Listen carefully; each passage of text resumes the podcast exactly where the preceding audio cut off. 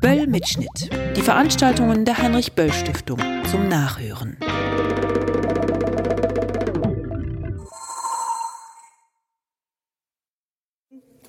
Wir haben jetzt fünf Vertreter, Vertreter aus Ländern, in denen entweder gerade gewählt wurde oder demnächst gewählt wird was, glaube ich, äh, ziemlich entscheidend ist für das, was wir hier diskutieren. Also ich glaube, die Dringlichkeit von bestimmten Themen, die ergibt sich nicht zufällig, sondern oft, weil Wahlen anstehen oder Wahlen schon gelaufen sind und Dinge verändert haben, die wir ungern verändert sehen wollten oder sehr gerne verändert sehen wollten, je nachdem, wo man hier so steht. Wir sprechen über Polen, Frankreich, Deutschland und über Indien und die USA. Ich denke, für jeden Politikwissenschaftler zumindest ist das natürlich eine Wahnsinnsauswahl an Ländern, über die man sich sehr freut, wenn man äh, über diese Themen, die wir hier haben, diskutieren möchte. Ich denke allerdings auch, dass wir hier nicht über Fälle reden, sondern dass wir fünf exzellente Vertreter aus diesen Ländern da haben, die die Qualität des Panels ausmachen, also nicht einfach nur die Fallauswahl, wie wir das gerne äh, in den Wissenschaften nennen. Und ich denke auch, das Panel lebt also von den Ideen und dem Profil unserer Sprecherinnen. Ähm, ganz kurz zum Vorgehen. In der ersten Runde begrüßen wir äh, Carolina Vigura, Ariel Kolomonos und noch einmal Albrecht Koschorke sozusagen als die Europäer und erweitern dann die Runde in Richtung äh, Westen und Osten, in Richtung USA und Indien. Das heißt also, wir haben zwei Teile dieses Panels, die durch eine winzige Pause äh, getrennt sein werden. Und äh, Ziel ist es, dass wir eine Diskussion auf all diesen äh, Plätzen auch untereinander zwischen den Panelisten haben und natürlich eine Diskussion, an, denen, an der Sie alle gerne teilhaben sollen.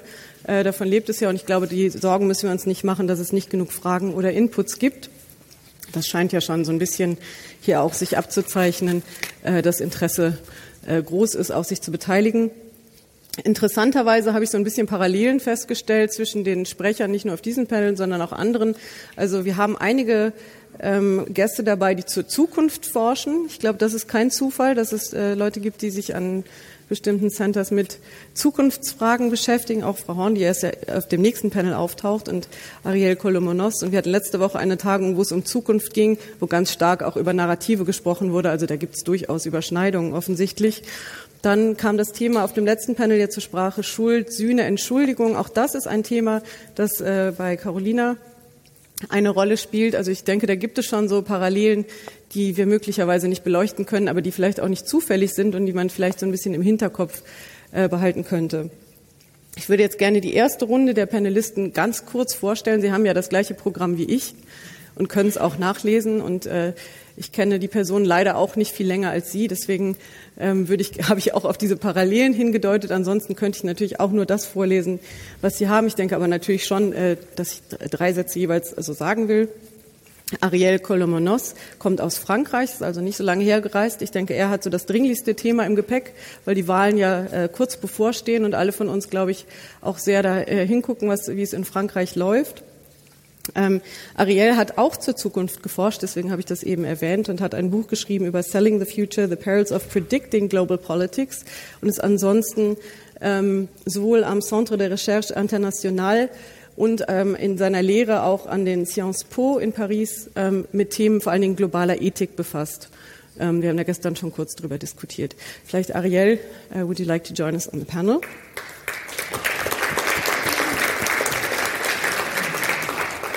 Dann haben wir äh, Carolina Vigura, die eben erst aus Warschau angekommen ist mit dem Zug. Es war wohl nicht so eine schlimme Anreise, von daher ist sie wach genug, um auf dem Panel gut teilzunehmen. Äh, sie ist Soziologin, arbeitet in Warschau zum einen an der Uni, was ähm, natürlich so die, der Hauptbroterwerb auch ist, ist aber auch, jetzt muss ich noch mal gucken, wie das Center heißt, ich will es nicht falsch aussprechen, aber wahrscheinlich passiert es, weil äh, ich glaube, man spricht L wie Ü aus, kann es sein im Polnischen? Oder ich spreche sie jetzt so aus, wie es hier steht. Am, äh, sie ist heraus, Mitherausgeberin von der Cultura Liberalna. Ging, ja. ähm, was auch gleich eine Rolle spielen wird, weil, ähm, glaube ich, auch von diesem Organ eine, ein gewisser äh, Einfluss auf den polnischen Diskurs ausgeht und wir gleich auch noch mehr hören werden, in welcher Weise das passiert. Herzlich willkommen, Carolina, auf dem Panel.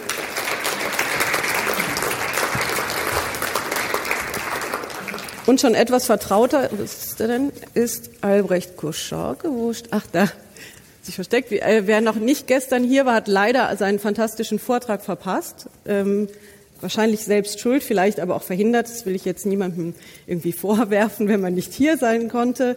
Er ist Literaturwissenschaftler, befasst sich mit Narrativen in einer Weise, dass er bei uns schon sprichwörtlich ist. Für die Narrative am Center kennt jeder bei uns äh, seinen Namen.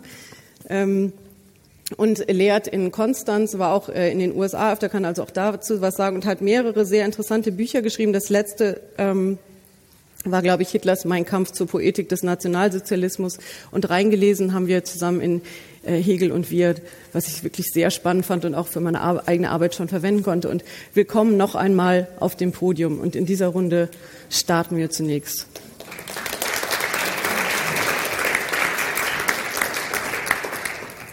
Ariel, ich glaube.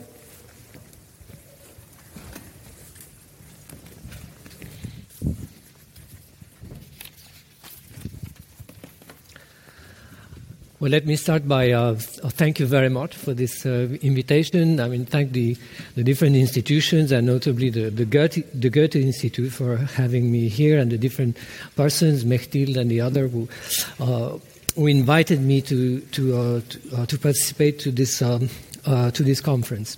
So when I was asked to uh, to participate to this talk I, and, and, to this uh, uh, to this to this conference, it made me think about a phenomenon that I see ongoing in France for already some time, and that uh, possibly uh, might also concern other countries than France. It's very striking uh, in France today because, as you know, of the coming uh, elections, and France is on the spotlight, so they say, okay, let's bring the French. I don't have necessarily a French name, but anyway, I, I live there and I reside, I, I, I work in France. And uh, what I want to talk about uh, today is um, what I called illiberal opportunism we uh, tend to think about this question of uh, populism and liberalism uh, in binary terms. That is, there is an opposition between the liberals and the populists. And in the case of France, I mean, it's, it's mostly extreme right populism, although, I mean, there is also to some extent uh, a form of extreme left populism, but leave, leave, let's uh, leave that aside. So we tend to think about those, this opposition. But I want to introduce a, th- a third player, a third term, which uh, I call uh, the illiberal opportunist.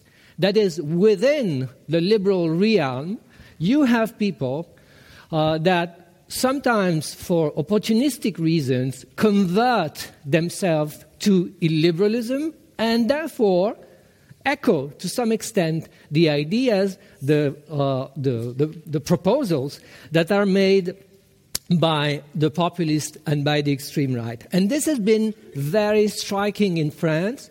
This is, to me, preoccupying, and this might eventually reflect the situation uh, of other countries where you have this move and this sort of triangle between the liberal, the populist, and the new opportunistic uh, illiberal. So I want briefly, because I know that we, we, we want to have a, de- a, a, debate, a discussion, I'll try to be as brief as possible. I want to briefly give you some examples about this, uh, uh, this dynamic, this, uh, this, uh, this, uh, this phenomenon. What, does it, what is it? What does it mean politically? Why does it happen? What are the implications? And then eventually, I mean, if is it a problem? And I guess it is a problem. So what do we do this, uh, with this problem? And in the conclusion, I want to address some uh, issues that to some extent were also raised in the previous uh, uh, uh panel. So, um, what are those new political entrepreneurs that uh, sometimes, even momentarily, but still, they launch the ideas? Um, in the current context, they uh, uh, set a debate in illiberal terms and they uh, speak uh, in uh, illiberal uh, terms about issues of politics. As you know, and again, this is a parallel that we can make with other countries, Western countries, liberal countries, there has been an important debate in France about what is being called the law of exception. That is, confronted to serious threats a liberal democracy has to set new laws that enable new form of security measures. Uh, this implies a lot of different initiatives.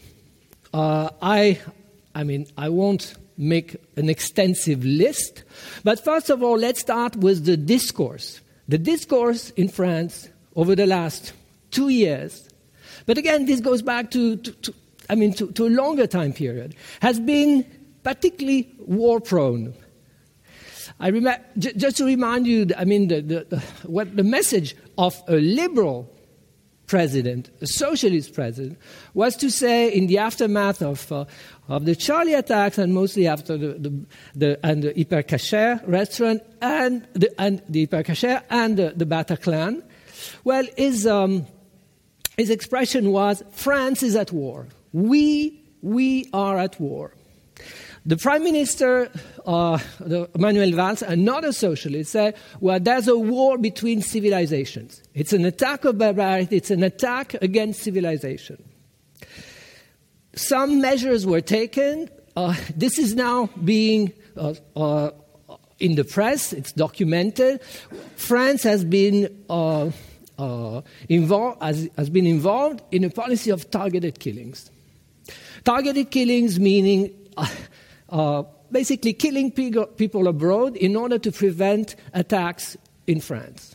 This is very simple. Okay, I, I, don't have the time to make the comparison, but it is similar to what other countries do, and notably the United States. But the means that the United States have is are much more important. So it's another scale. But the idea is pretty simple. And France has been criticizing the, the United States for that, as the United States has been criticizing Israel for that. So liberal democracies uh, there are differences between these democracies. There's sort of a domino effect.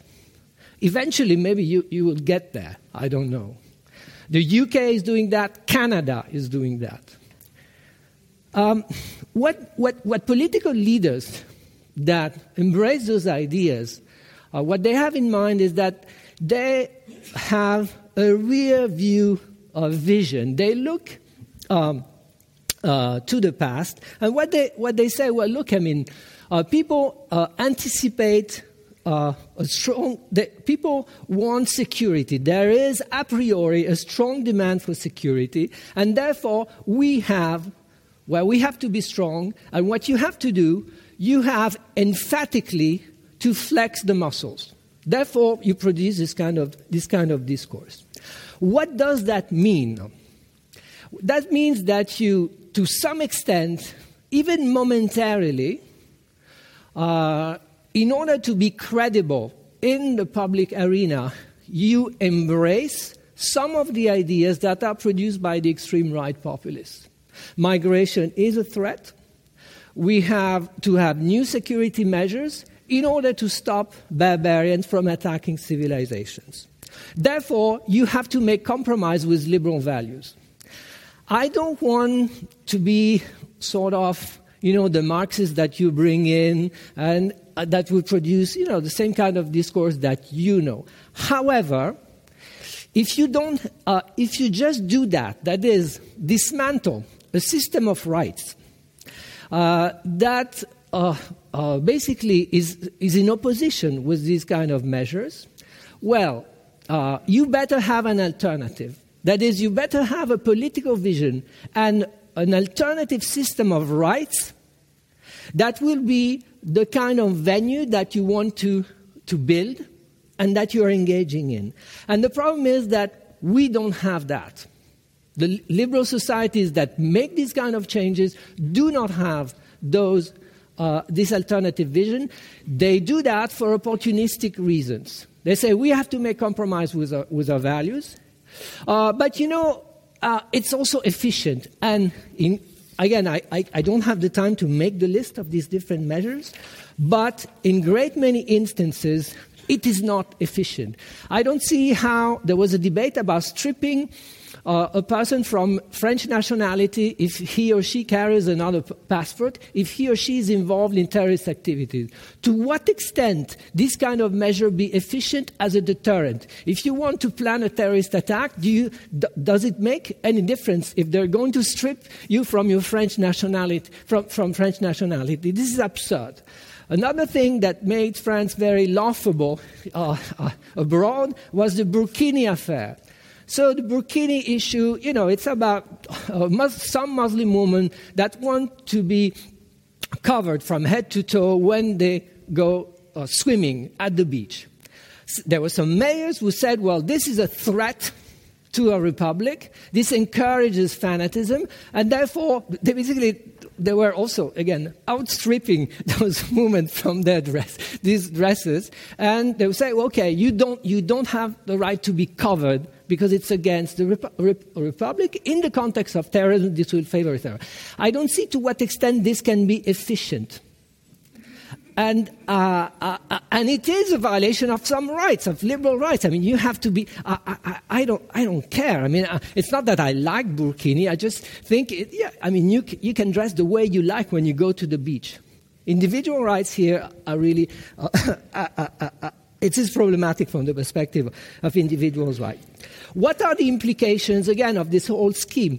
This produces a public space of fear. And this is exactly in the face of possible attacks against civilians. This is exactly what you want to prevent spreading fear. And I think that here, uh, politicians and illiberal, opportunistic politicians, as well as populists, have a responsibility, but also have a responsibility, the media, that encourages this kind of fear to spread. I remember in the, in the aftermath of the Bataclan attack, uh, the, the, in, in, the media, uh, pictures, uh, uh, you know, the cover of magazines, uh, La France en guerre, and you see someone carrying a baby with blood. It's exactly the kind of thing that you don't want to show. That's exactly the purpose of those who, who, who, who put those bombs to, to, spread, to spread fear. And also, France is not at war. Legally, uh, po- uh, politically, this is not a war. This is fighting uh, terrorism. Terrorism is a crime. We don't, have to, we don't have to make the same mistake that the United States did with the global war on terror. And I think that um, there was something quite wise on part of Obama. Uh, I, I, don't think that he brought the solution to all the problems of the world, but at least when he says, ISIS is not an existential threat, this is exactly the kind of message that you want to send. You, want to, you don't want to scare people. Um, and the media, the media has a responsibility. The, the, uh, those attacks, they basically favor two categories of professionals politicians that when their po- popularity rate go up even hollande had his moment of fame basically after the attacks and the media it gave the, you know you sell newspaper with this kind of with this kind of news and i think we ought to restrain ourselves that would be a good liberal response to, re- to restrain ourselves. And of course, the people don't buy it because they buy the original version. Why go with a copy of illiberalism? You better vote to the National Front. The National Front is exactly what they say. They say, well, look, we, we told you this for a long time. We are the real tough guys. You just, uh, you just uh, uh, uh copying us. So you better, you know, vote for us. And that's exactly what a lot of people uh, think. So what, what is now, what is the, the, the to me, one of the core, uh, the core problems? And um, you have this sort of uh, mediocre triangle liberal, populist, and opportunistic uh, uh, liberal. And this is quite stable because of the election issue and because of the fact that you liberals fear losing election if they don't flex the muscles and if they don't say well we have to make these uh, compromises. I think there's a problem here that relates to some of the debates that, that, that we have had so far.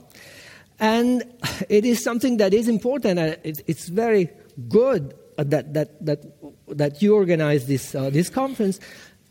The problem with liberals, illiberals, and, and, and different form, forms of uh, illiberalism, the problem that I see uh, is basically, and it's, it's a bit sad to, to, uh, to, to, to, say this, uh, it's a problem of high culture. And uh, uh, when, when the candidate Hillary Clinton made this remark about those who vote for Trump, and saying, well, uh, racist, homophobic, anti Semitic, uh, anti Semite, you name them, these are the people who vote for Trump. I think that was a particularly stupid thing to say. Uh, as if, I mean, uh, this, there was this uh, opposition between high culture and low culture. And I think the, the reason, one of the reasons why you have this, uh, this, up, this emergence of, of, uh, of populism and therefore of those that convert to, uh, to populism is maybe because, and uh, uh, I, uh, I didn't necessarily agree with what Chandra uh, uh, told us. I don't know where he is, but this, this, this morning. I, I, mean, I'm, I'm not into, into this kind of framework, but I like the provocative stance and also the critique of liberalism that, that, he, that he made. And um, and, and, and also when he said, I'm not a professor. I think that here professors have a problem.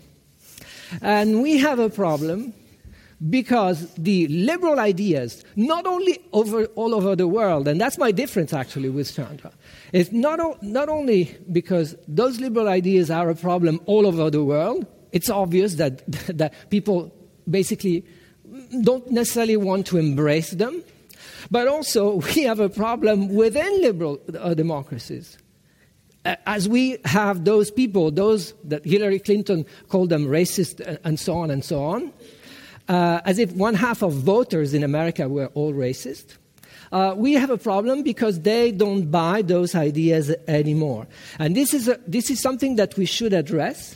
Uh, this, I mean, there have been many debates about the crisis of liberal uh, uh, culture, the crisis of university. I mean, in, in, the United States, I mean, you have the, conver- the conservative version, Allan Bloom, you have Martha Nussbaum, you have other, many other people who, who, uh, who have written about that. But why have liberal producers of knowledge lost the battle for ideas? This is something that we need to go outside our ivory towers. We produce knowledge that also, you know, is not only uh, uh, within our universities, then the media diffuse it. And why do people in the street, like Chandra said, and in every kind of street, they, why don't, are they not convinced by that? Why don't they take them uh, uh, uh, uh seriously? And in order to break this triangle, liberals, uh, uh, populists, and illiberal opportunistic, we have the responsibility in the future to produce more original ideas. Liberal ideas are banal. I, I just we, I, we, have we don't have more time. We don't have much time. So I basically want to th- throw it out there because I think that's one big part of the problem. Thank you. Thank you very much.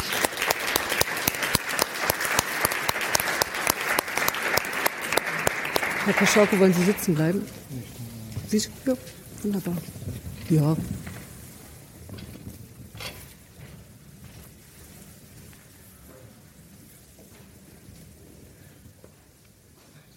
Ich bin ja hier sozusagen nur als äh, Stellvertreter. Armin Nassé ist krank und äh, ähm, ich improvisiere deshalb mit einigen allgemeinen Bemerkungen, die dann konkreter auf die deutsche Situation gemünzt sind. Ähm, wie, welche Faktoren spielen eine Rolle bei der Konjunktur illiberaler Erzählungen? Das eine, was man feststellen muss, ist, dass sie nicht neu sind. Sie schöpfen aus einem alten kulturellen Fundus. Ähm, ähm, bedienen zum Beispiel antimodernistische äh, Topoi, äh, sehr stark verbunden mit antiurbanen äh, äh, Reflexen ähm, und gehen teilweise in der Literaturgeschichte zurück auf eine Tra äh, Tradition des Pastoralen und ähm, Schreibens und der Idylle. Ähm, wenn Sie sich ähm, die Promotion von bestimmten, also Websites zum Beispiel der Schweizer Volkspartei ansehen oder bestimmte Referenzen wie La France äh, Profonde oder Heartland America. Ähm, das hat eine ganz alte Geschichte, die man eigentlich bis Vergil zurückführen kann, wenn man so möchte. Der, äh, die ähm, re, ja, Reserve gegenüber dem städtischen äh, Leben und ähm, dem gegenüber die Ländlichkeit. Das ist der eine Punkt. Der zweite Punkt ist, ähm, dass diese kulturelle Reserve, aus der dann geschöpft werden kann, in großem, äh, zu einem großen Anteil popkulturell ähm, geformt ist. Das kam äh, heute Vormittag schon zur Sprache und deshalb unter, unter Umständen teilweise unter dem Radar von akademischen Analysen segelt, weil da, da ist es sozusagen alles äh, da. Das Beispiel wäre zum, ein prominentes Beispiel ist der Popular Hero im Film äh, der Westernheld, ähm, der dann, ähm, der sich so seinen Weg durch die Welt schießt ähm, und ähm, dabei ähm, zwar eine Idee von Rechtschaffenheit verfolgt, aber nicht unbedingt äh, das mit, mit legalen Mitteln tut. Und es gibt gute Analysen darüber, dass wir heute einen solchen Popular Hero, einen solchen Westernhelden im Weißen Haus haben. Das heißt, das ist im Prinzip sozusagen ein Triumph des Entertainments und der Popkultur ähm, über ähm, sozusagen der professionellen Politik. Ein dritter ähm, Aspekt ist, dass illiberale Erzählungen das tun, was äh, auch in, äh, in Großraum-Machttheorien immer wieder beschrieben wird. Sie besetzen freigelassene Räume. Da, wo Räume freigelassen werden, entstehen Lücken, da fallen Wäger sozusagen aus den Erzählungen heraus, wenn man so möchte, und können dann wieder eingesammelt werden von, von anderen Formen der Erzählung. Das trifft nun auch, das trifft sehr deutlich auf den Fall Frankreich zu. Didier äh, Eribon hat das sehr genau beschrieben in äh, Retour à Reims. Ähm, aber man kann es auch ähm, im Hinblick auf die deutsche Sozialdemokratie äh, markieren. Die, die, die, sozialdemokratische Bindung von großen Teilen der, der aufstrebenden Arbeiterschaft, besonders der Facharbeiterschaft, hat nachgelassen. Die Sozialdemokratie hat sich dann ähm, mit der Agenda 2010 einem wenn man so will, neoliberalen Konzept verschrieben und hat dann diese, sozusagen diese Leute aus heimatlos gemacht, narrativ, politisch heimatlos gemacht und das macht sie empfänglich jetzt für neue Angebote, die dann von rechter Seite kommen. Ähm, Ähnliches würde gelten für ähm, das liberale Skript und mit die Idee einer säkularen Moderne, aus der dann auch, ähm, in der dann auch äh, bestimmte Bevölkerungsgruppen äh, nicht mehr zu Hause sind. Ähm, ein weiterer Aspekt ist, dass sich solche illiberalen Erzählungen subversiv an eine diskursive, also eine hegemoniale Diskurslage anpassen können. Äh, sehr hervorstechend war ja bei, den, ähm, bei diesen neoliberalen äh, politischen Rezepten, dass sie immer mit dem ähm, Argument der Alternativlosigkeit daherkamen. Das äh, geht auf Maggie Thatcher zurück, aber hat ja dann auch äh, Schröder und äh, noch Angela Merkels Rhetorik beherrscht.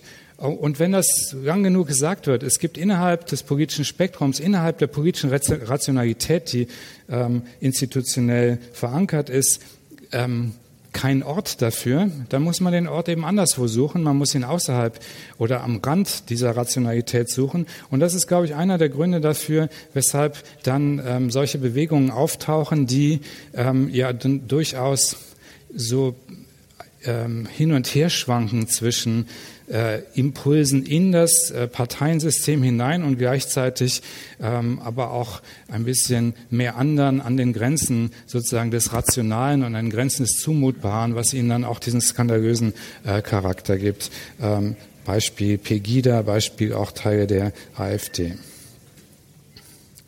Ähm, ja, und was jetzt aber besonders hervorstechend ist und wofür der deutsche Fall geradezu ein Testcase äh, ist, ist die, die, Ausnutzung von Schwachstellen im dominanten politischen Narrativ. Ähm, die Auslassungen. Eine Auslassung zum Beispiel ist diejenige, wir sagen, äh, wir wollen eine Willkommenskultur für Migranten, aber letztlich wissen wir nicht ganz genau, was wir machen, wenn das nicht aufhört. Ähm, da gibt es sozusagen eine bedeutungsvolle Aus, Auslassung im äh, in, im politischen Konsens. Ähm, und in dieser Ausgassung können sich andere inserieren und sagen, so, wir sagen jetzt, was dann passiert, wenn, wenn das nicht aufhört. Dann müssen wir die Grenzen zumachen.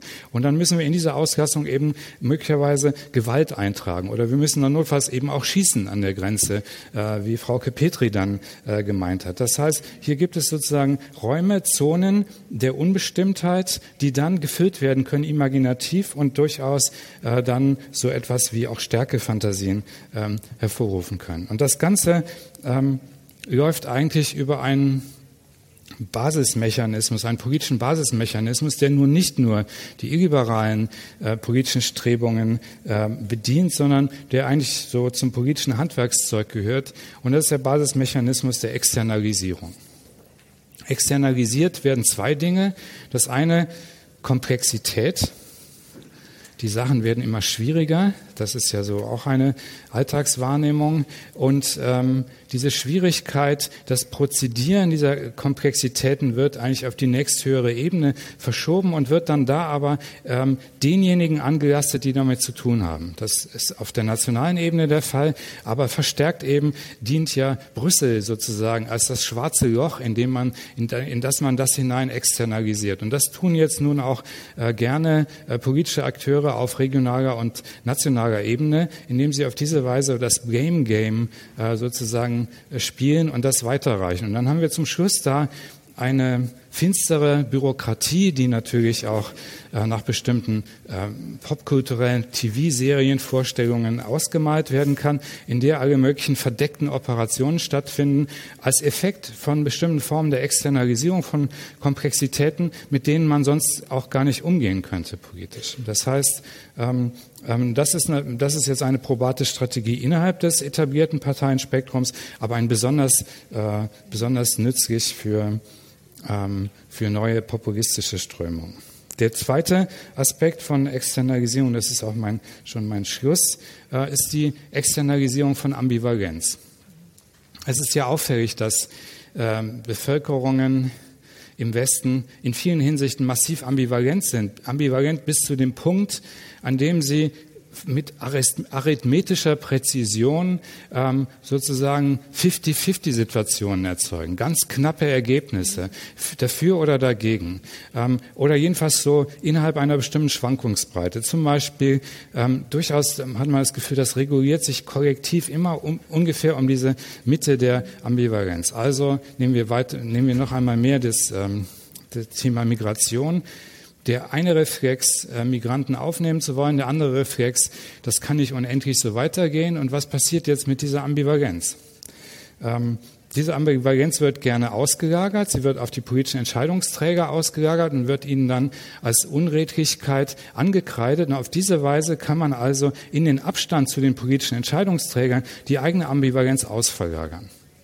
Ich glaube, das ist ein Teil dieses Vertrauensentzugs gegenüber politischen Akteuren, dass ambivalente Bevölkerungen die Ambivalenz an sich selber sozusagen nicht, nicht spüren wollen, sondern sie dann den, äh, den als Charakterdefizit oder als äh, Effizienzdefizit der herrschenden Politik zuschreiben.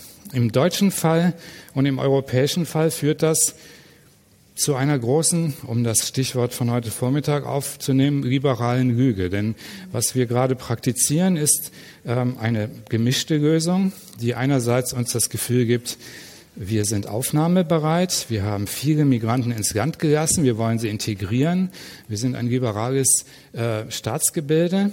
Und andererseits ähm, ist, ist diejenige, in der sich das verkörpert, äh, Angela Merkel, unterwegs in Nordafrika, ähm, und beschäftigt mit dem, was äh, die Experten Vorfeldsicherung nennen, also mit dem Versuch, auch genau wieder das Migrationsproblem zu externalisieren, und zwar, ähm, wie das politische Lösungen dann gerne tun, ähm, hinter die Grenze dessen, was zum Schluss was, was noch im, im ähm, ähm, Sichtkegel der Öffentlichkeit liegt, was dann in den Lagern, die eingerichtet werden, womöglich in Libyen oder ähm, ähm, an der türkisch-syrischen Grenze, was dann da passiert, das ist dann ein wenig außerhalb unserer Verantwortung, auch außerhalb unseres Sichtfeldes. Das heißt, wir können uns das auf diese Weise vom Leib halten, genauso wenig, genauso sehr, wie wir uns vom Leib halten, was auf griechischen Inseln passiert oder in Griechenland überhaupt. Da gibt es also sozusagen Formen des, ähm, des politischen Managements, die uns ähm, die weiter, weiterhin die Illusion erlauben, ähm, einem liberalen Gemeinwesen anzugehören und gleichzeitig äh, uns aber davor bewahren, ähm, noch mehr Migranten aufnehmen zu müssen und das dann möglicherweise, was dann möglicher, möglicherweise politisch unverträglich wäre. Äh, übrigens eine Lösung, die ganz viele äh, Länder, ähm, wohlhabende Länder auch sonst praktizieren. Australien wäre zu nennen, sogar Kanada äh, macht das ganz gerne. Also es ist eigentlich eine Lösung, die liberale Staatswesen insgesamt ähm, äh, sich zu eigen gemacht haben. Vielen Dank. Ganz herzlichen Dank. Und Carolina Vigura schließt unmittelbar daran an. Es ist wunderbar, wenn ein Plan funktioniert. Thank you very much. Um, um, good afternoon, and thank you very much for inviting me here. My presentation will be, to a certain extent, uh, a discussion with a very interesting presentation of, uh, of Ariel Colonomos um, about liberals, illiberals, and illiberal opportunists, which I would summarize as the good, the bad, and the even worse. Um, so let's start with the first image and the first quotation.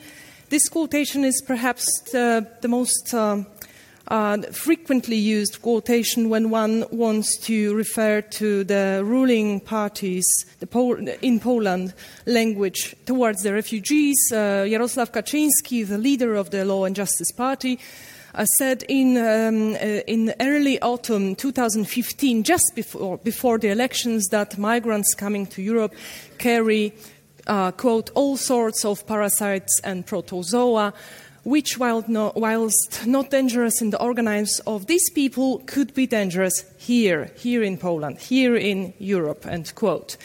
Um, so, um, this um, particular uh, uh, um, sentence uh, has, uh, and, and, the whole rhetoric co- co- connected with it, were particularly influential towards uh, the, the Poles' attitudes toward the refugees in the 2015 and 16, and also it had, of course, its uh, influence on the voting result. Um, when talking about illiberal narratives, though, it is very striking to me that the, the, the, term itself is quite unclear. It's very vague for many, many reasons. Uh, because there are other competing uh, notions, like, for example, we have illiberal, populist, neo authoritarian, etc., um, etc. Et also, this very norm, this very notion, illiberal, is used often in descriptive and often in normative sense. So sometimes we, we mean that and sometimes that. And it's also a polemic tool in political debates. So I will start with a, uh, with a definition. I took the definition from Professor Wolfgang Merkel, who defines illiberal democracy with three features. He basically says that illiberal Democrats criticize liberalism. Secondly, they criticize the most important uh, constitutive um, institutions of liberal state, and thirdly, they want a renationalization of our minds, of our states, of our societies. So these would be the three features, and uh, and let's see how this definition works actually. Um, so um, the data I will be providing during this presentation is taken from, is taken from a report that was prepared by Kultura Liberalna's Observatory of Public Debate uh, for the Polish Ombudsman in January 2017. Uh, the title was A Negative Image of Muslims in Polish Press, and we have been monitoring uh, several Polish dailies and weeklies from the right to the left. So you have Gazeta Wyborcza, uh, Rzeczpospolita, Newsweek, Polityka, w sieci do rzeczy, Fakt. And four internet portals na temat.pl, fronda.pl, niezależna.pl and krytykapolityczna.pl.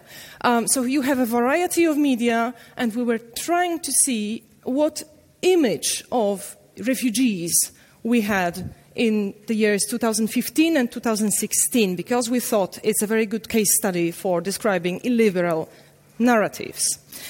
Um, so, um,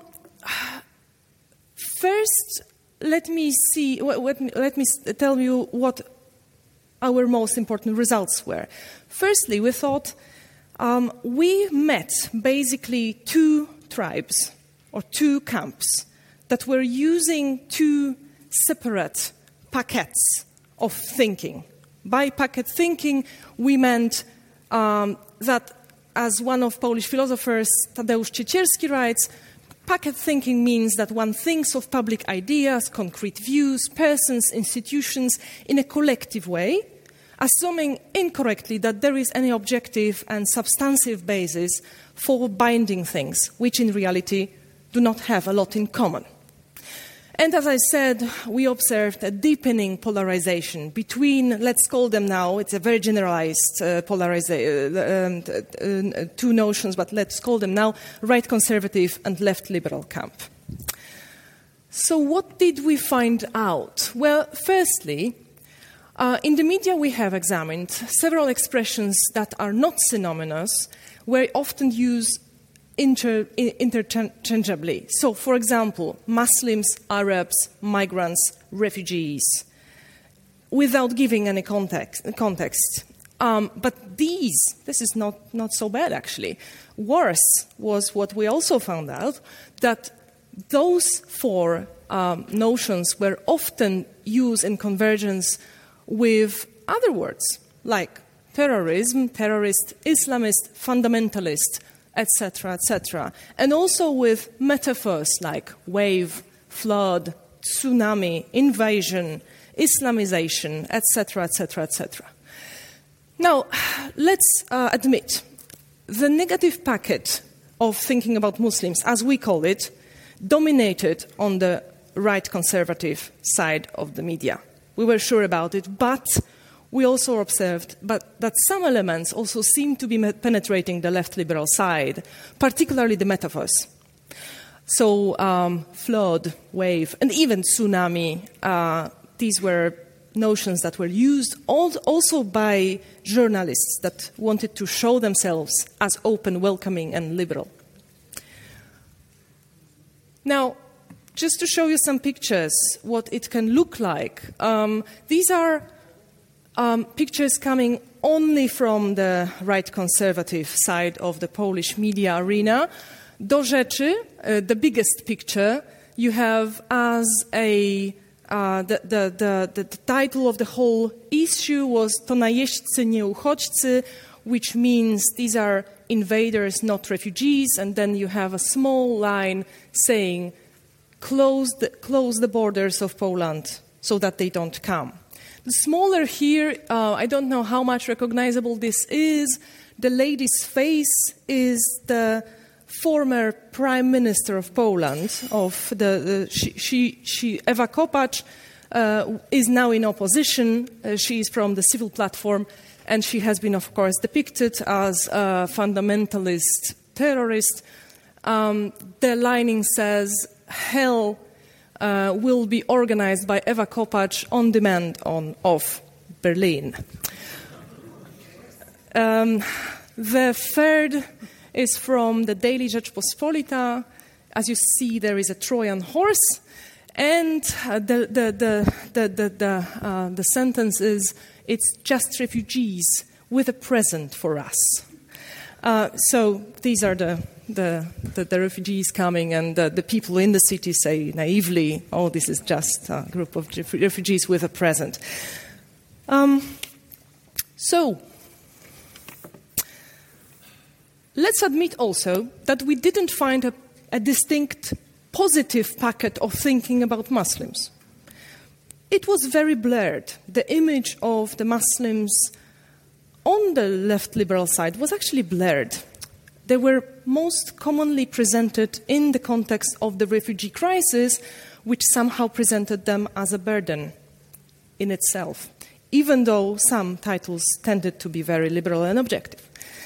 Um, but what was also interesting is that we found two packets oppo- opposing each other on two sides. One, on the right conservative side, was a packet of liberal pro European elites that were um, depicted as blinded by multiculturalism and heading towards a collective suicide. Whereas the left liberal journalists often depicted the right conservative opponents as blinded by resentment, lack of knowledge about the West, lack of knowledge about the European integration, etc. But what was particularly moving for us was that certain insults were also used. Like, for example, um, one of the journalists claimed that one of the Polish ministers is talking absurd and, po- and he is pouring brown sauce um, on everything, brown meaning Nazi. Um, another, compared, another journalist compared people who were against welcoming the refugees or skeptical, toward, skeptical towards the idea of welcoming them to Nazis, using actually a very insultive word, Naziol. This is even worse than Nazi. Um, so, what does it tell us, actually? Um, let's come back to the definition I have provided at the very beginning that the illiberal narrative might, be, might have something in common with critic of liberalism, critic of constitutive elements of an, illiberal, of an liberal state, and renationalization of the state, minds, and economy. Um, according to our best knowledge, which we have gained from the research, we would very much stress on adding at least one more um, characteristic to the illiberal narrative, which is anti pluralism.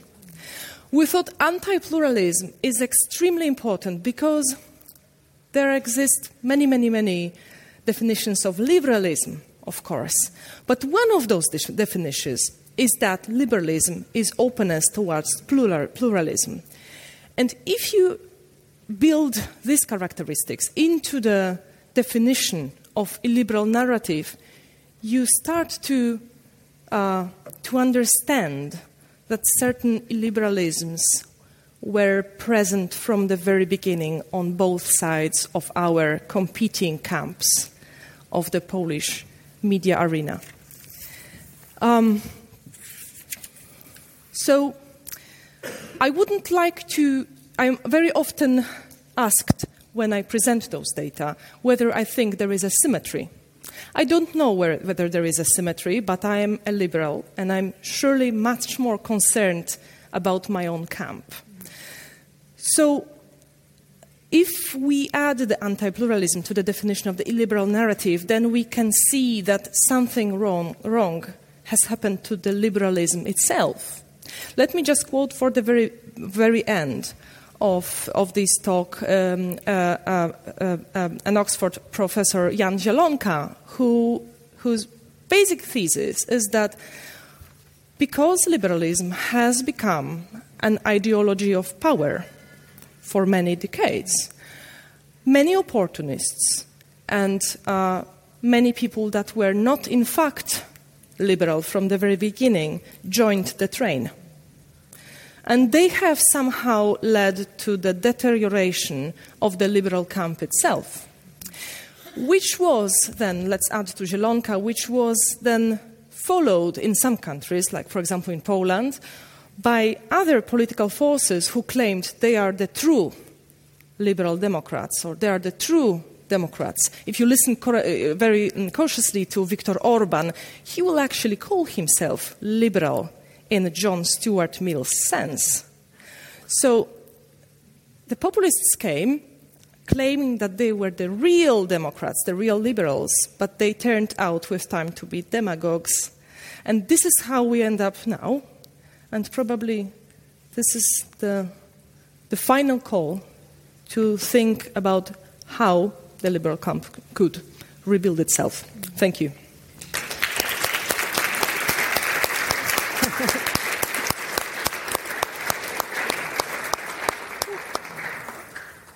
Thank you all very much. I think uh, the presentations fit so well that it's difficult to actually ask some questions because I think you corresponded with each other perfectly. I would like to give the audience to, uh, the, the, chance to ask questions. Otherwise, I have some prepared myself. And I would like to point out to the um, importance of metaphors that we haven't really dealt with in so much detail. I'm very grateful for pointing that out. And I, I recently um, told this little anecdote to my colleagues because uh, Frank did a study on um, riots in, in, France and mentioned how Sarkozy, President Sarkozy talked about uh, using Kärcher to get rid of, of, those protesters. And then uh, Kärcher is a German company, and the, the, apparently the CEO of Kärcher said, please, um, President Sarkozy, don't use our uh, brand name to talk about this, uh, this horrible act that you're committing. So, sort of deconstructing the metaphor in a very material way, and I think even uh, threatening to sue. So, maybe that's a way of, of getting rid of these metaphors.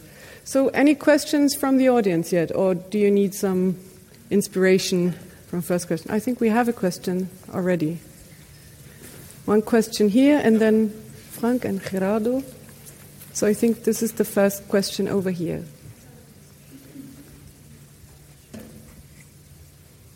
And you can ask all the panelists because I think they would also perhaps like to get into conversation. Yeah, I think uh, my question is for everyone. Um, it's pretty general. Um, so we talked about how to call people, how to talk about different groups, certain groups, what we call Selbst- und Fremdbestimmung in German. I have no words for that in English. Um, it will be translated. Thank you. Um, it is difficult to call all those who fear racists, but it's also really difficult and really, really dangerous to call those racists by some kind of euphemisms like critics or um, maybe those who really thought about what they're saying. Um, so it's for me, it's really um, just a question of definitions, maybe to kind of split the groups um, and, and, call those people what they really are. So to, to just um, take the, the weapons away from racists who just cover themselves behind some criticism of, yeah, to kind of hide behind something that they're not. That they're not. Maybe he would say something to that. Thank you. Thank you. Would anyone like to respond? Karolina, would you like to respond? Or? Um, I just wanted to add to what I have previously said that um, being concerned about the condition of the liberals' camp, um, I, I believe the worst possible answer would be to, to say that there is some comfortable them because them saying that there are some people who are actually the racist, the stupid, the mm, is actually very comfortable, and and at the same time it doesn't lead to a change. Um, I recently saw uh, a, a, discussion. You, you, might have seen the same because it has been viral. Um, uh, it, the, it was a discussion on BBC Good Morning some morning program um, with a Polish uh, European deputy, mm. Janusz Korwin-Mikke, who explicitly said that women are less intelligent than men. And I don't necessarily favor the, the, the hypothesis of Mr. Korwin-Mikke, as you can, uh, can, uh, can assume. But I definitely didn't like the way the journalists were talking to him because they were calling him stupid pig and they were making shash to him. I believe it was extremely unpolite, and this is exactly what we shouldn't do. There are many, many questions that you can ask to such person. You can, for example, ask, what actually, what data are you referring to? Which opinion polls? Um, what, uh, what research?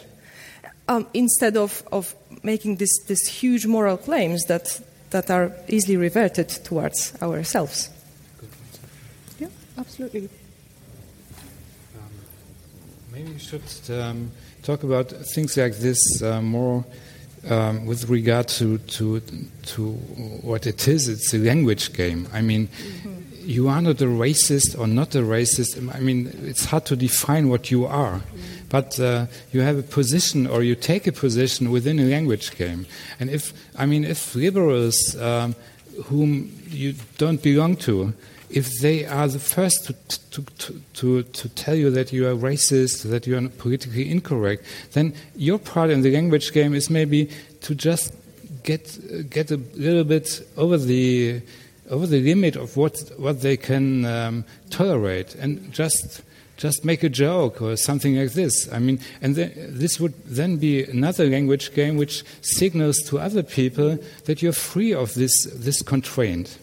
Uh, of this uh, the kind of constraint, and I mean this is the way the the um, candidacy of Donald Trump worked. I mean he just felt free to to to call women like this and and to make uh, to make remarks on, on, on, on African Americans and, and on uh, Hispano judges and so. And this, uh, so in a way, it was liberating for, for apparently it was liberating for many people that somebody just didn't care about the rules of the language game, which was not their own language game. Mm-hmm. So it's not. I think the basic question is not is this your conviction or um, is it really what you think? It's the position you take in the relativity of, of positions in a language game.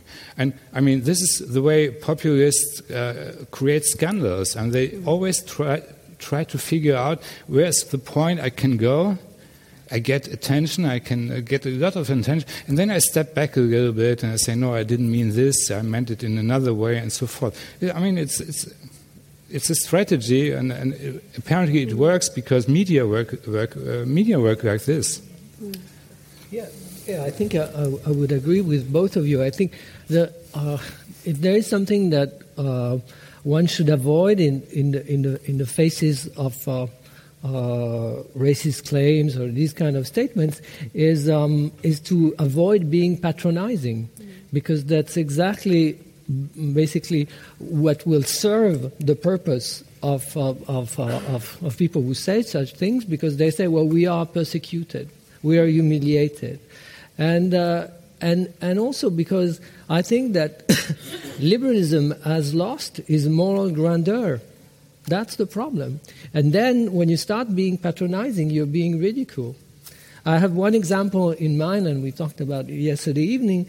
Uh, it was this discussion between Samantha Power at the United Nations and the Russian uh, uh, ambassador at the United Nations.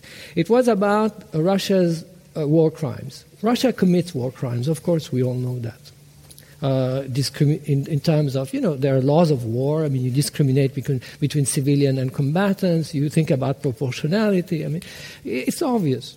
But then, why should she make this huge moral emphasis, this uh, the speech about "Don't you feel no shame?" She repeated it I don't know how many times, mm. and then it was it was a blessing for the ambassador. He said, "How can you lecture us?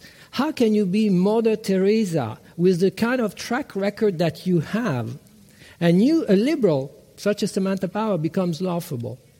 You know, whole, whole imagine in Asia when people, you know, Imagine Chandra watching uh, this uh, uh, spectacle at the UN. Yes, you laugh at it.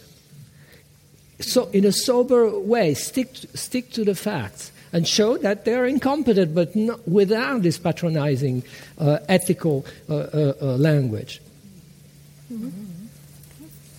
Ja, also meine Frage bezieht sich vor allem auf die Flüchtlingskrise, was Albrecht Koschorke und auch Sie, Paulina Wigura, angesprochen haben. Ähm, ich würde Ihnen ja recht geben, dass Sie, ähm, dass das Narrativ erstmal, wir schaffen das, dass das unvollständig war, dass man sich da natürlich sehr gut so äh, von populistischer Seite dann so draufsetzen konnte. Aber erstmal hatte das ja auch was für viele, glaube ich, was Erfrischendes und was Befreiendes. Also Angela Merkel hatte ja da auch sehr stark so mit so einer Menschlichkeit argumentiert und hat sich dann leider relativ schnell in so eine technische Debatte um, so, um die Obergrenze verfangen, in die sie dann so reingedrückt wurde. Und es wäre so die Frage, wäre es denn besser gewesen, also gerade auch, ähm, wenn das liberale Narrativ so, ähm, so entkernt ist oder auch so substanzlos, dass man gerade jetzt diese Dimension der Menschlichkeit da vielleicht wirklich dann stärker geführt hätte und ob jetzt so jemand wie Merkel ähm, ja, sich da hätte er nicht beirren lassen sollen und einfach gar nicht auf so eine technische Diskussion dann eingehen sollen. Weil es ist ja auch nicht zu verleugnen, dass zum Beispiel jetzt gerade sehr viele Bürger wahrscheinlich gerade über dieses Menschlichkeitsnarrativ ähm, ihren Einsatz da so gezeigt haben, auch in, in, in privater äh, Teilhabe. Und die zweite Frage ähm, geht um die Metaphern. Also ich finde das auch sehr interessant, ähm, auch in, in, dass es in Polen letztlich dann auch genauso ist wie in Deutschland oder in anderen Staaten. In, in Deutschland sieht man genau die gleichen Metaphern. Ähm, Minister haben sogar von der Lawine gesprochen, ähm, was natürlich dann immer erstmal ganz äh, ja, verheerende Auswirkungen hat, was man dann äh, suggeriert an, an Schutzmaßnahmen. Mhm. Ähm, da wäre jetzt die Frage, ähm, ob es denn, ob, ob man letztlich so eine größere Sensibilität für Sprache braucht. In Deutschland gab es zum Beispiel dann so eine Debatte, die im Kleinen geführt wurde, also eher im Feuilleton, ob man zum Beispiel den Begriff Flüchtling vermeiden sollte und ob man eher so von Schutzsuchenden sprechen sollte und ähm, ob es letztlich dann, ob das irgendwie helfen könnte, ähm, so eine größere Sensibilität dann für die Sprache oder auch, dass man jetzt gerade im Journalismus ähm, sich stärker dann auch über diese Macht der Metaphern irgendwie vergegenwärtigt und ähm, vielleicht auch mal solche sprachlichen Reflexionen führt, dann letztlich in solchen Diskussionen.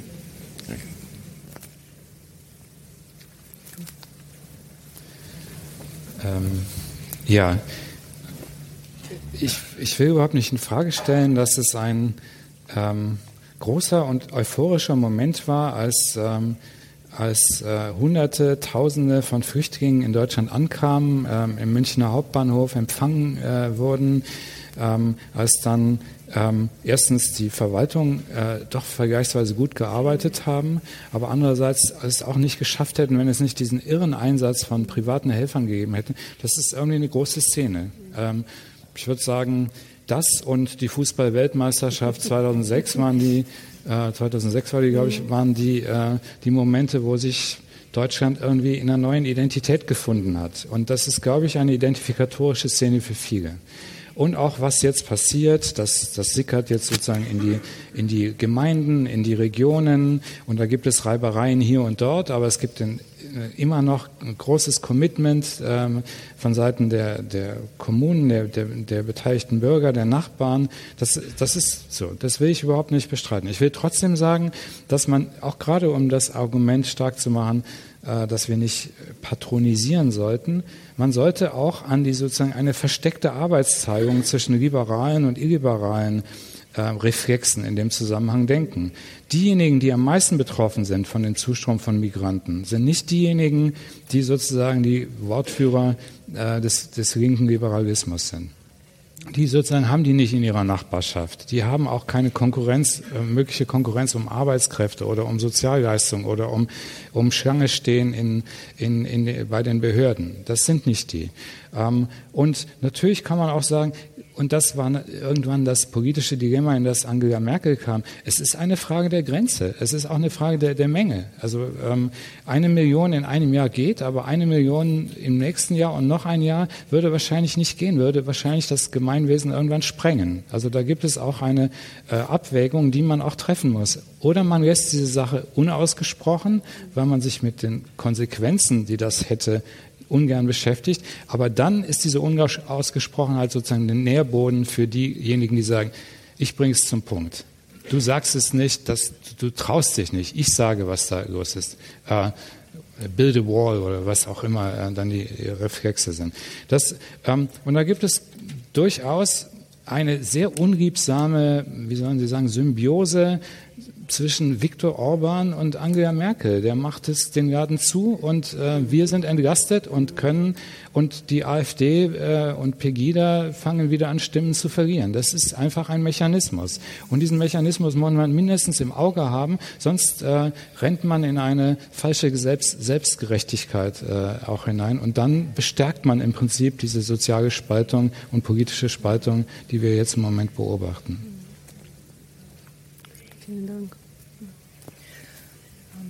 Trying, trying to make notes to, to organize um, my answer. Um, uh, you, thank you for your, for your question. I, whether there is a parallel discussion on uh, sensitivity in the public debate, I believe there are signals of it. Although one must remember that uh, Poland and Germany culturally have quite different types of public debate. Germany is a country of consensual public debate, whereas Poland is a land of sharpness. The stronger something is said, the better in the public debate. So you would probably be astonished how radical some statements in Poland are, although usually they are not accompanied but by practice. Usually, only the rhetoric is so uh, strong.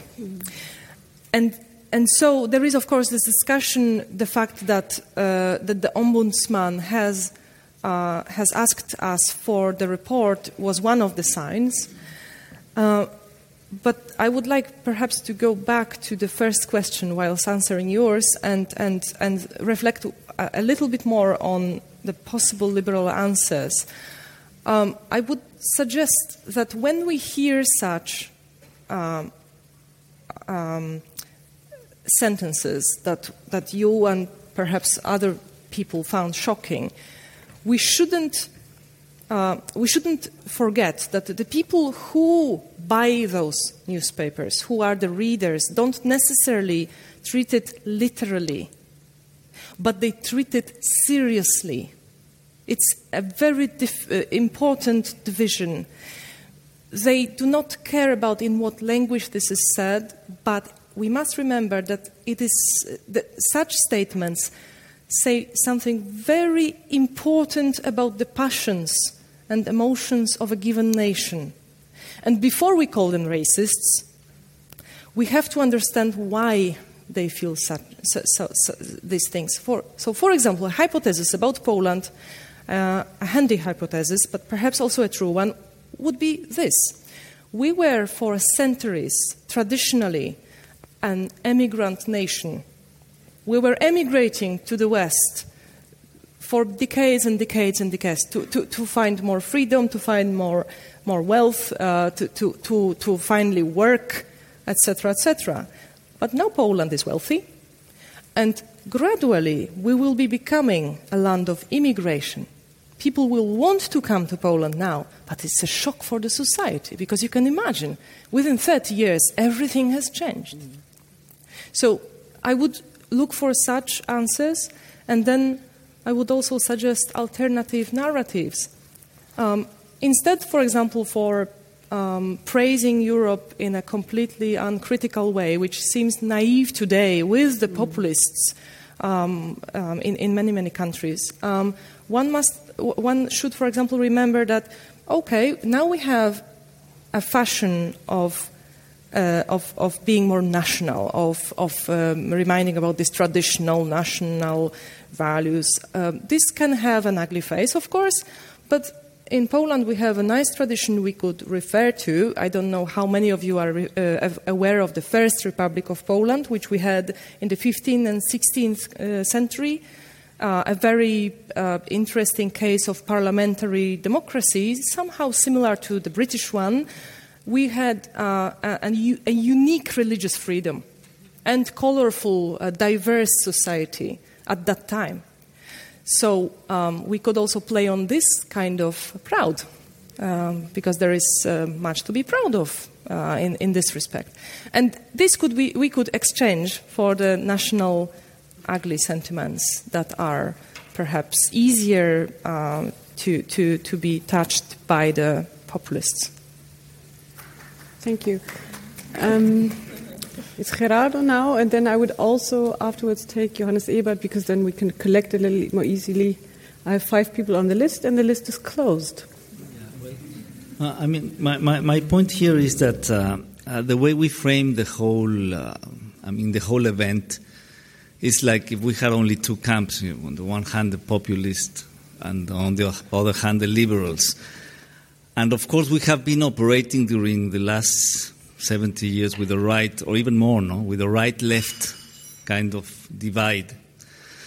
Uh, and I wonder, I mean, probably because the way we framed it, but I wonder what happened to that divide. To that divide, I mean, where is the left-right divide? Because I don't think, I mean, if you, you ask me, I, I wouldn't think myself either as a populist or either as a liberal, in the sense of an economic liberal, uh, as as we have think. And then during the two days, we haven't, I haven't heard even one, probably one ref- reference to unemployment, to exclusion, to the way that globalization has polarized, has created inequality. I haven't heard the, the, the, name of Piketty. I haven't heard the name. Almost Tsipras was mentioned once, but it, it was immediately thought as uh, leftist, leftist populist. Uh, so my question is that, I mean, how can we bring into the discussion uh, the issue? Where is Bernie Sanders? Where are all these people? I mean, we haven't heard of them at all during two days. Thank you, Gerardo. And we need the microphone in the first please. Ja, meine Frage schließt ein bisschen an. Äh, Herr Koschorke, Sie hatten in Ihrem Vortrag gesagt, die Populisten besetzen freigelassene Räume. Ja, also, und Sie haben sich auf Didier Eribon bezogen, der das genau beschreibt und der die These hat, dass dadurch, dass die Linke in Frankreich ähm, neoliberal geworden ist, haben sich die Arbeiter oder die, die, die klassisch von der Linken Vertretenen nicht mehr vertreten gefühlt und wählen jetzt Front, äh, Front National. Also so ist ja ungefähr die These von Aribon. Sie beide haben gesagt, äh, dass die, ähm, äh, wie hießen die, also Populisten, Liberale und äh, und opportunistische Populisten. Äh, Sie sagten also Populisten, the bad, Liberale, the good und die, ähm, die, äh, die Opportunisten, even worse, the even worse. Also mein Eindruck ist manchmal, wenn ich unsere Parteienlandschaft betrachte, dass die opportunistischen Populisten genau versuchen, diese Freiräume zu besetzen, die, die geräumt worden sind, um und, und dann frage ich mich, und das ist die Frage erstens, sind nicht die opportunistischen Populisten das kleinere Übel? Ja, also, äh, und das, die zweite Frage ist, was könnte man sonst tun? Und da komme ich ein bisschen auf diese Frage zurück, um diese Freiräume, die vielleicht die Linke wirklich gelassen hat, wieder zu besetzen.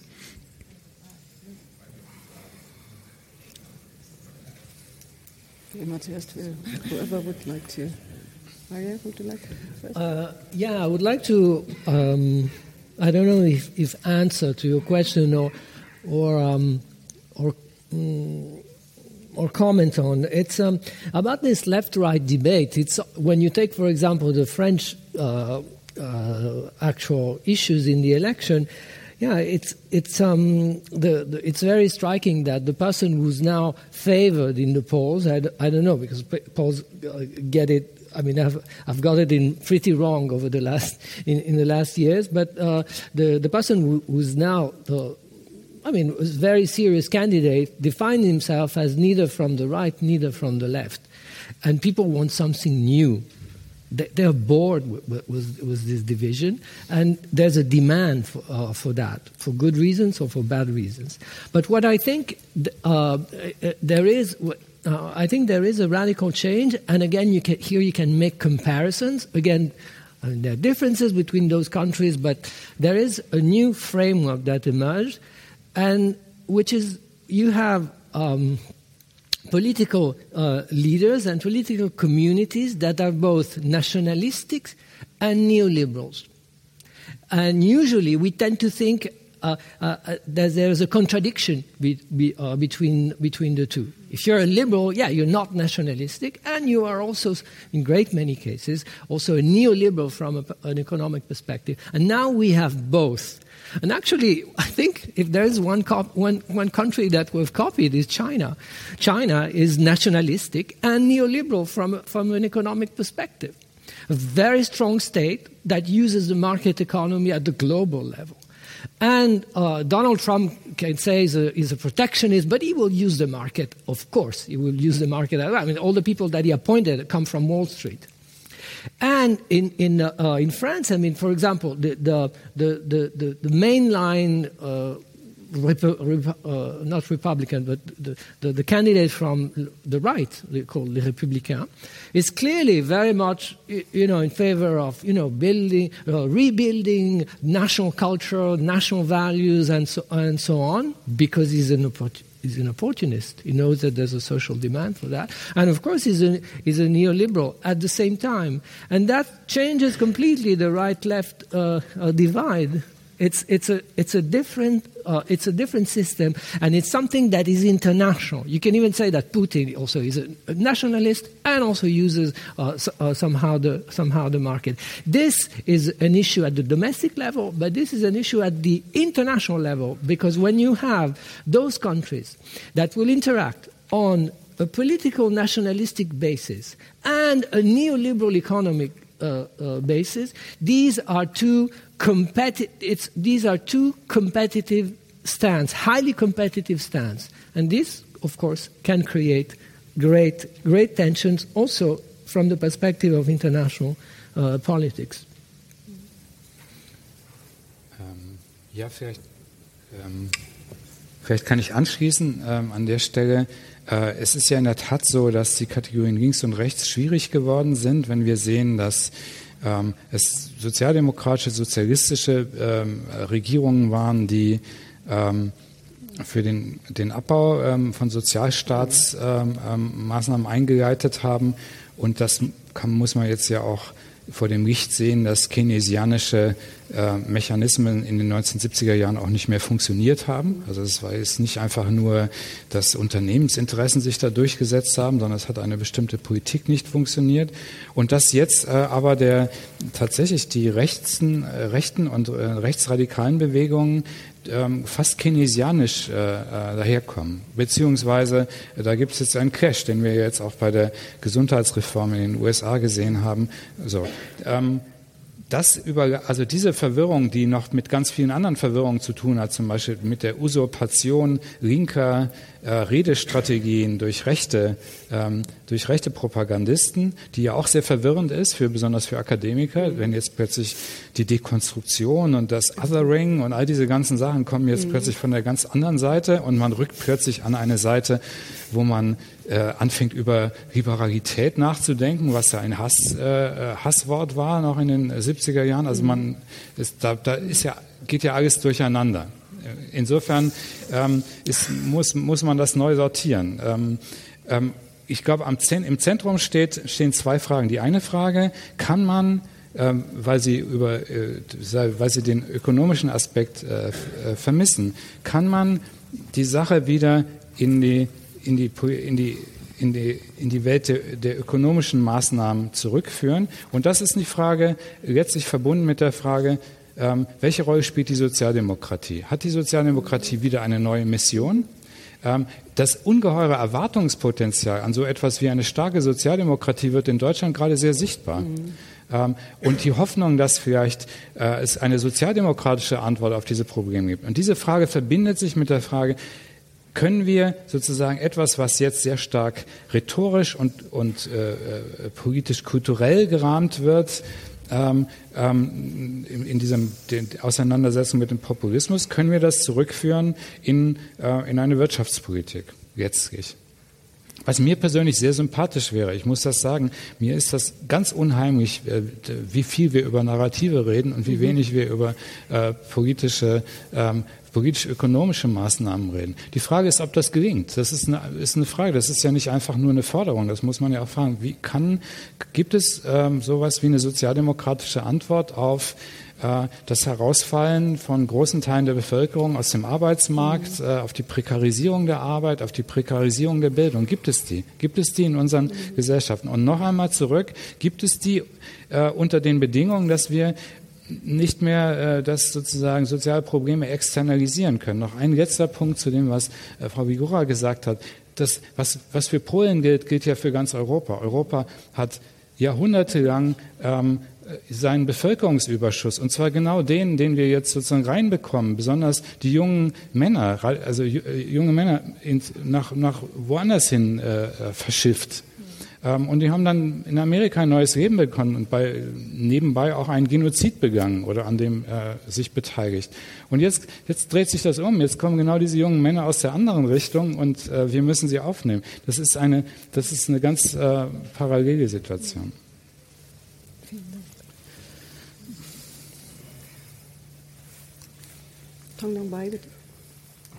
Right. So uh, I have a question. You know, so uh, in uh, Professor Vigorous, you know, you, last you, you list the uh, anti-pluralism as this sort of a, a illiberal trend.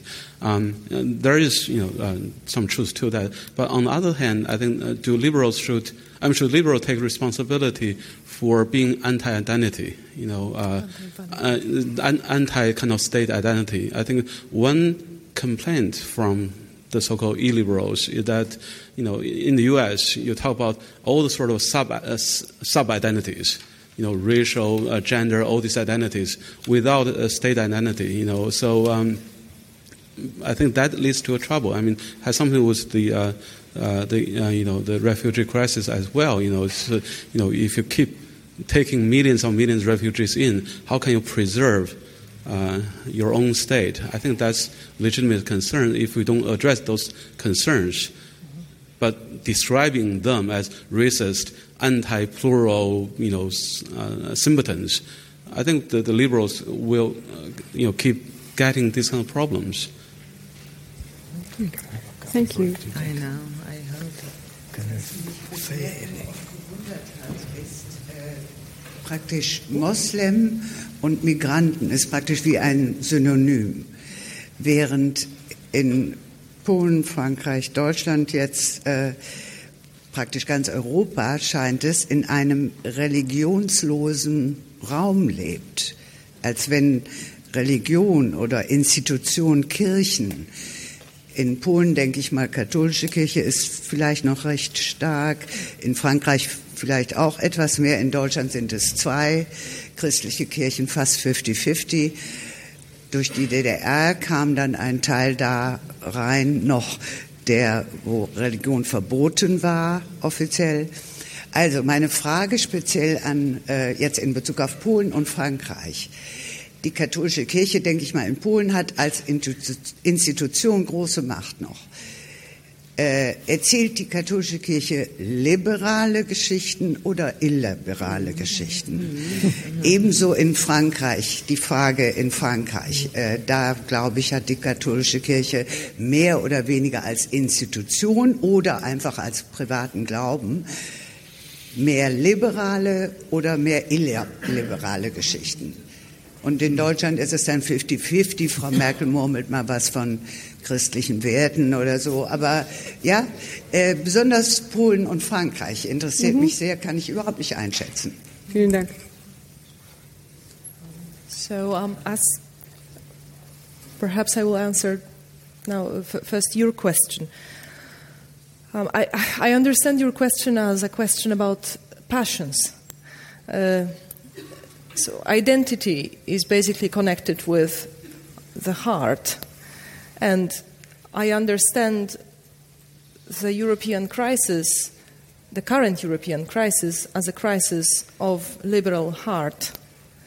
It is very difficult to implement passions into something that is so skeptical and uh, lukewarm as liberalism. But I believe for several decades, in Europe, whilst the European Union, today 60, am I right, has been built, was the passion of fear. We, were be, we have been escaping from the past. The Germans from their past, but also the Poles, as we were as, aspiring to come uh, as a member state, we were escaping from the past of communism. Now, fear is, is a very strong passion but as it evaporates with time, because it has to evaporate, it is very it, cre- it creates a, a, huge empty space which is difficult to to be filled in with anything else. So this is, I, I, I believe, there is this easiness with ex- exchanging one fear, the fear of the past, with another fear, the fear of the, the of the stranger. Somehow these two fears um, communicate with each other. At the same time, though, I believe it is time to think about another transplantation and, and to look for some other passions that could today be perhaps more positive. I don't have any precise answers, though. It is a, a great question, I believe. Now, as for the Catholic Church, it's divided. some hierarchs has expressed explicitly that the Christian's obligation is to um, to um, welcome anybody. In Poland, uh, during the Christmas Eve, which is the most important day for a Polish uh, Catholic, uh, we have a tradition of putting one more plate than it's needed. It's for anyone that could come on the, the evening to, to, to, have a dinner, and we have an obligation if anyone comes, we have an obligation to invite this person and eat the dinner together. So some hier- hierarchs were explaining the situation exactly in those terms. Um, whereas other hierarchs has been extremely um, closed to Christian arguments, so to say, and they started to produce interpretations as if we were more responsible first for our family and then for our social group and then for our city and then for our country and the refugees. Uh, um, this is not Christian. Uh, but uh, the, the, the, the, Catholic Church in Poland struggles with itself. Um, yeah, first I would, I would like to, um, to, to answer uh, uh, your, your, question about pluralism and uh, uh, the need to preserve your own state or state identity, if I understood you correctly. Um, well, the, the, the, the strength of some Republican and eventually liberal states, but even Republican states, has been to uh, integrate diversity. And when you think about the history of France, I mean, France nurtured itself from the immigration of Polish, of uh, Italians, Spa- uh, Spanish, po- uh, Portuguese, uh, etc. France has a strong national identity, but at the same time, uh, there have been waves of migrants that you know, participated to the to the building of the the, the nation the nation state, and uh, what you mentioned uh, echoes with a, uh, with a very big debate right now, and it was actually mentioned in um, in, a, in a public television uh, debate with the one the, the main candidate from the right, Fillon, who, whose one proposal is to uh, establish a new commission of historians that would uh, provide guidelines uh, in the writing of history books that are taught uh, at high school. And uh, because his concern is that exactly there isn't enough emphasis on the national identity and the French civilization, and there is too much attention being paid to global issues or, or pluralist identities and so on. So, and every uh, liberal democratic society is confronted to these issues. I mean, in Germany, you have been also, of course, you have had debates about your own past, and in, in every uh, in every open society, there is a debate about history. But uh, this trend toward renationalizing uh, political national history is out there, and I think it, it is a major problem uh, because it, it sometimes uh, gives fake pictures that are history is important uh, as we, when you study the, the, the, history of the state you see that history national history and the state go hand in hand together. But renationalizing it uh, i think that from an epistemic perspective it's, it's poor and from a political perspective it's dangerous. Uh, whereas for the church well what I, what I would say is that um,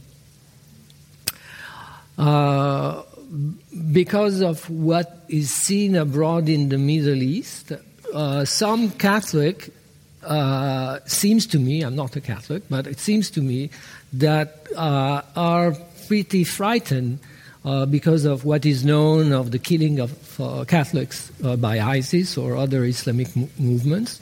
And also, what was a great shock in, in France was the killing of a priest in a, in a, in a church.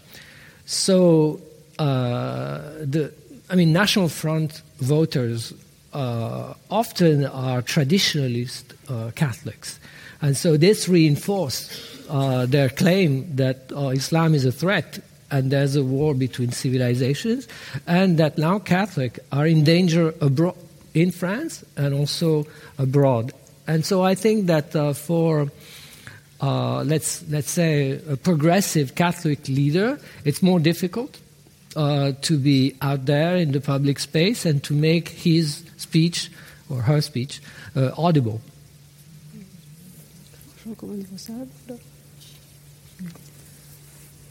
Stefan Meyer gets the last question. Danke sehr. Ich wollte eigentlich zurück zu der Debatte, die, die Sie am Anfang auf dem Panel geführt haben, nämlich über die richtige Auseinandersetzung mit illiberalen Populisten. Weil wir haben die auch im Veranstalterkreis geführt, ob wir statt Liberale einzuladen, über Illiberalismus zu sprechen, Wortführer von illiberalen Positionen einladen sollen, sie selbst darzustellen. Und da würde mich Ihre Meinung dazu interessieren. Und mich würde auch interessieren, wie Sie, Sie haben ja dazu eingeladen, dann illiberale, Populisten ernst zu nehmen und darauf einzugehen, auf deren Argumentation, wie das gelingen kann, wenn ein Großteil dieser Argumentation auf alternativen Fakten aufgebaut ist. Sie müssten ja jede dieses, dieses Fakten widerlegen, um die Argumentation widerlegen zu können. Und äh, das ist aus meiner Sicht in einer Auseinandersetzung extrem schwierig. Und eine Frage, die im Wahlkampf gerade ganz stark gestellt wird. Ne? Whoever feels they have a good answer, please provide it. So, so from, from my experience, and I represent uh, Kultura Liberalna is a weekly which understands its mission as pluralism. So we have been talking to all sides of the debate from the very beginning of our existence in 2009. And our ex- experience is that not only us, the liberals, have the opportunists. It means that it is not a monolith. It is the, the, the, the other camp, let's, let's call it so, also is consisted of, of many various persons and groups. And the more we know about them and the more discussions we have with, with the representatives that are eager to share their views in a, in a, in a, in a discussion way, the better for, for the future. Because uh, I'm, I'm not really sure whether, whether what I will say now is very European or very Polish, because of course many things that we are sharing here is actually European and not only on national level. But in Poland, the polarization has become party like. It is, it is as if nothing existed apart from the opposition and the PiS. And it's, of course, an illusion. Uh, because the most important thing what we have for the future is Poland and Europe. So whoever is eager to talk about Poland and Europe is, is welcome. Um, yeah, I think uh, it's definitely a very important question, and uh, uh, my answer w- would be yes, absolutely. I mean, those people should be part of a discussion for, for, for many reasons. The first reason is that otherwise there's a contradiction in terms with liberalism. Mm-hmm. I mean, liberalism is exactly the plurality of views. Uh, the, the, the, the, second reason is that, again, they would feel persecuted, etc., they, they would use it. Uh, another reason, and this is, I think, very important, is that if, if, uh, if if we or if, if people don't do that, that is to bring those guys in, you will create the same kind of blindfolding effect that uh, that we have had in different democratic societies where people were surprised when those guys won over. Of course, the example that I have in mind is the United States. I mean, you know, uh, Trump winning the election was something that was dismissed because, of course, you listen only to the, to the liberals, and uh, you th- there is this, uh, this there is this be- belief that is auto-validating, and this is very dangerous. It's uh, you don't face uh, reality, and. Um, and also, uh, I mean, there are obviously some guys that uh, you would not necessarily want to have lunch with, but uh, but also in in some cases there can be some clever people. Uh, again, let, us be you know let's face the fact. Sometimes, uh, uh, again, there might be a minority, but those people ch- can challenge you, and you have to face. that challenge It's very important to, to do so. Otherwise, you're, ign- you're ignorant of your own of your own society And, and also, when they say stupid things, which happens a, a, a lot, they're unmasked. Ich würde sehr widersprechen. Ähm, erstens würde ich glauben, das hätte den Charakter dieser Veranstaltung ähm, geändert, wahrscheinlich ruiniert. Man hätte irgendwie so eine Kampf, äh, Kampfstimmung gehabt und ähm, der Wunsch, dass man doch sich auch verständigt analytisch, ähm, im weitesten Sinn wissenschaftlich, ähm, der wäre nicht in Erfüllung gegangen. Ich denke, wichtig war zum Beispiel eine Stimme zu hören, ähm, dass der Liberalismus äh, vielleicht auch etwas mit Rügen und westlichen Selbstbetrug mhm. zu tun hat. Aber ich glaube jetzt hier sozusagen ein Show, Showdown zwischen ähm, Björn Höcke und uns äh, zu veranstalten. Ähm, ich glaube, das hätte niemand genützt. Das ist der eine Punkt, äh, ganz pragmatisch. Der andere Punkt ist, dass das natürlich eine ganz grundsätzliche Frage anstößt, die Frage, wie pluralistisch kann, äh, können demokratische Medien sein, ohne äh, sich selbst zu ruinieren. Und ich würde gerade das Beispiel der USA nennen als ein Gegenbeispiel. Das Problem, das ja auch immer wieder adressiert wird, ist, dass, äh, dass ähm, dass es dann so eine Idee von Pluralismus gibt, dass man beide Stimmen hören muss. Was macht man aber, wenn es nicht um zwei verschiedene Positionen geht, sondern um eine richtige und eine falsche. Mhm. Ähm, das ist natürlich jetzt eine erstmal ganz autoritäre Position. Ähm, aber was macht man, wenn einer wenn einer Lügen erzählt und der andere ähm, ähm, ist damit beschäftigt, diese Lügen zu korrigieren, soll man dann sagen, also wir haben hier äh, äh, Fakten und da haben wir äh, äh Alternative Facts. Ähm, ähm, also spielen die Medien dann nicht ein bestimmtes Spiel mit, eine, eines falschen Pluralismus? Und da haben wir wieder das Problem, das Problem, dass Demokratien ähm, eigentlich keine Handhabe für die Unterscheidung zwischen richtig und falsch haben. Die, sozusagen die Unterscheidung kann nicht mehrheitlich getroffen werden, sie kann in gewisser Weise auch nicht pluralistisch getroffen werden, weshalb Wissenschaft jetzt auch kein in diesem Sinn pluralistisches Unternehmen ist. Ähm, ich glaube, ähm, also da, die große Diskussion in den USA ist ja, dass sich die Medien im Prinzip zum Handganger auch einer bestimmten Form von Aufmerksamkeitspolitik gemacht haben, indem sie immer wieder auf der, so reflexhaft äh, darauf reagiert haben. Und das Problem ist dann, dass die die Falsifikation den Aufmerksamkeitseffekt äh, noch verdoppelt und verstärkt. Äh, zumal es psychologische Untersuchungen gibt, dass äh, wer eine Geschichte erzählt, Punkt eins, und dann wird erzählt, die Geschichte ist falsch und man fragt die Leute eine Woche später, dann erzählen sie die Geschichte, ja. weil die Falsifikation ja. psychologisch weniger ja. durchdringt aus, äh, aus irgendwelchen Gründen. So sind wir halt gebaut. Mhm. Sodass ich glauben würde, ähm, das ist ein pragmatisches Grenzproblem. Das, dem begegnen ja Massenmedien überall. Ähm, und natürlich gibt es immer diesen Gegengesichtspunkt, äh, wir können jetzt nicht in einer Partei, also was weiß ich, Wahl, äh, wir müssen ja alle dahin hinstellen. Und gleichzeitig gibt es aber diesen, ja auch vielleicht die Grenze des, der Idee des Gesprächs.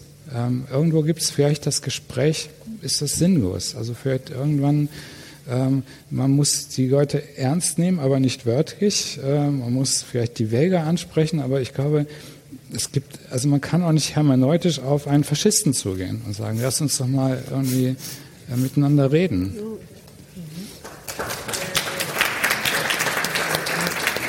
Jetzt kommt der Applaus, aber Carolina will gerade noch kurz widersprechen und dann machen wir die Pause. You suggested from the very beginning that we should actually discuss within the panel and and finally, no, I just wanted to say two things. Um, first thing, uh, uh, um, agreeing with all what you've said, I must say that when I look back into the a few year, last years of Poland politics, I believe if there were people um, well prepared that would face the national movement, for example, when the, the, the, its representatives were invited to the public television, then perhaps we wouldn't have this backlash now. Because all the people that were prepared to answer their claims and their vision of history, which is actually fake, uh, all the people said, No, I will not talk to this person. And thus, they were met by journalists that were naive as children. Mm. So I, and, and now, what for? What for? I am a, a, an assistant professor on the university. Why should I? I didn't, by the way. I regret that. But why should I go there and discuss with Mr. Such and Such, like Mr. Hooke? For the voters. For the voters, not for me. I don't have to, fee- to feel satisfied with this discussion. But perhaps if we did uh, give a stronger answer the, from the very beginning, the situation wouldn't be like this now. So, yeah, I mean, yeah, yeah clearly, I, I, think we, we, we don't agree. I mean, uh, uh, how can you say that uh, uh in an academic debate, uh, you need to restrict uh, the debate to the boundaries of your own political views in political philosophy? Uh, I mean, there are many people who are against liberalism in political uh, philosophy who luckily participate to the debate. I mean, Chandra would, would not have been invited. He, he, he stood very strongly against liberalism. And it's part of the debate. If you exclude those people, you become totally blind and you're just not taking seriously. Luckily, academia is not like that. But I think that yes, we, we I mean, you, you I mean, we, we have uh, the Amer- when you say that there's an American pluralism in, in regular media. I mean, no, I mean they only listen to uh, to what Clinton had uh, had to say, and there were you know channels of communication that uh, that were not the regular media that that uh, that Trump uh, that Trump used, and look what what was the what was the effect. I mean, it's. Uh, I think that politically and epistemically, it's, it's just very dangerous to go to go along this line. Culture is, is is pluralistic. Of course, I mean, it's not that you have to invite someone who, who would say that uh, you know uh, ISIS is great, or that you have to slaughter people and so on. But uh, they're not all like they're not all like this. You have to unmask them, to unveil them. Bist du dabei erstmal. Ja, ich würde auch sagen, also ich meine, es ist jetzt ja auch nicht so, als hätte irgendjemand von uns erwartet, dass diese Diskussion einfach und konsensual ist. Und ich glaube, damit wir es auch nicht zu einfach lassen, dann verlassen wir ja gleich in zehn Minuten die Komfortzone Europa und statt über die USA zu sprechen, können wir vielleicht auch mit der Vertreterin aus den USA sprechen. Ich würde jetzt allen empfehlen, zehn Minuten gut zu nutzen, um mal den Kopf aus dem Fenster zu halten, rauchen zu gehen oder was immer man macht. Wir fangen wirklich pünktlich um 15.32 Uhr äh, mit der nächsten Runde an. Und ich glaube, wir brauchen auch die Stunde noch, damit die beiden, zu, äh, beiden äh, weiteren Referentinnen zu Wort kommen können. Also